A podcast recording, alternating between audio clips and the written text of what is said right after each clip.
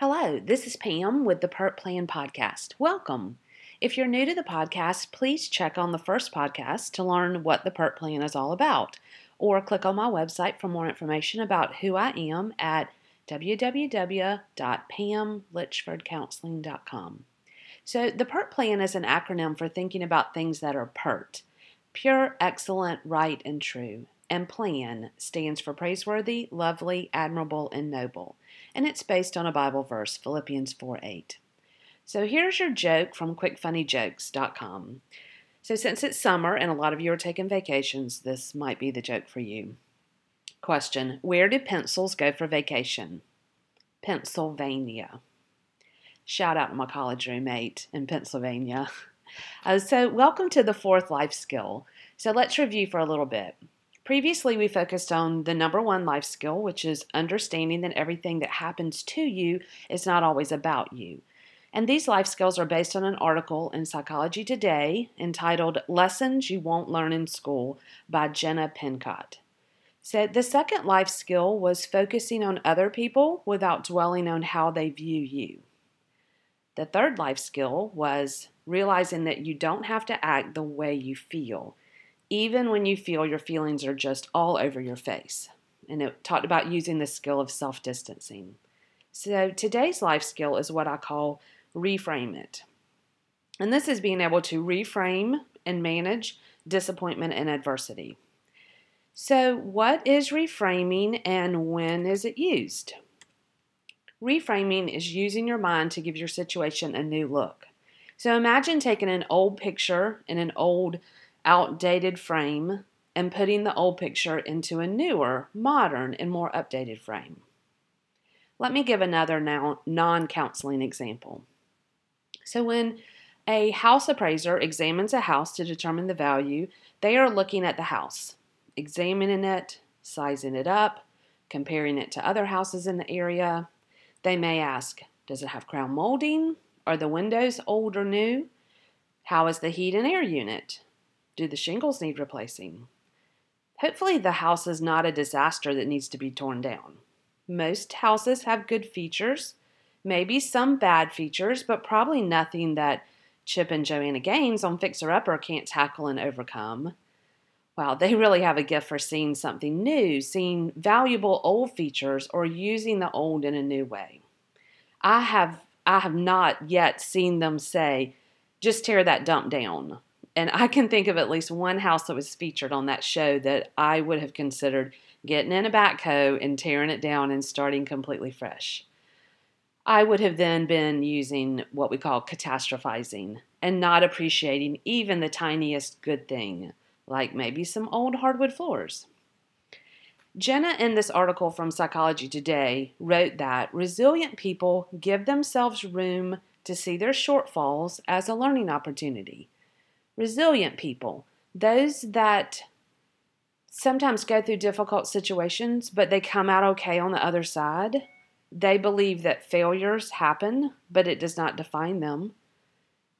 And resiliency is elusive. How can some people go through trauma and you would never know it? And how do some people fall apart when they get a hangnail? Well, we're all able to handle stress at different levels, but having what Jena writes as mental fortitude can be cultivated. That's encouraging, isn't it?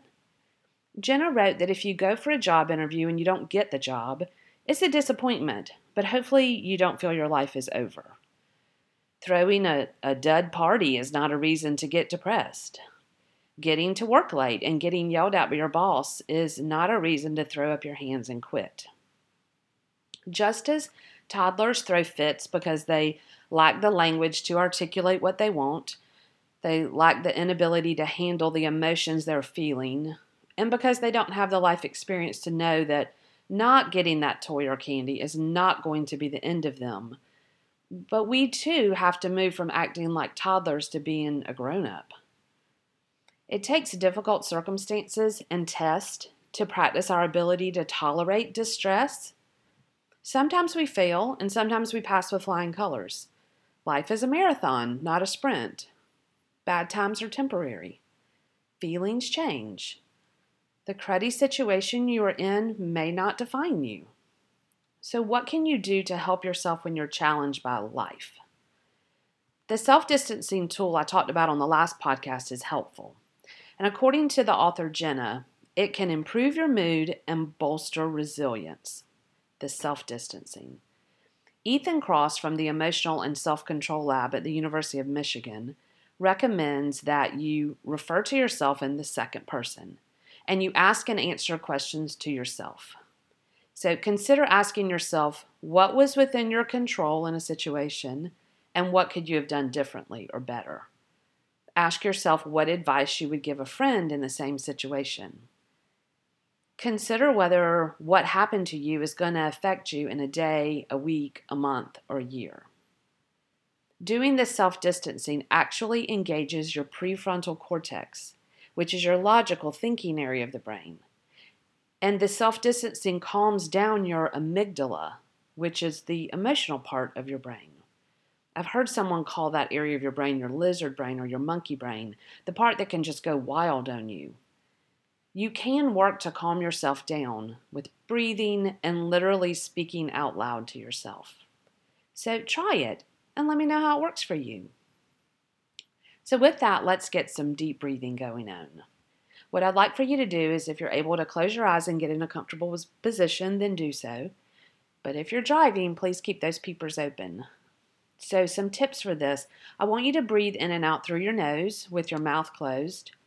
And if you want to exhale through your mouth, that's fine, but be sure and breathe in through your nose with your mouth closed.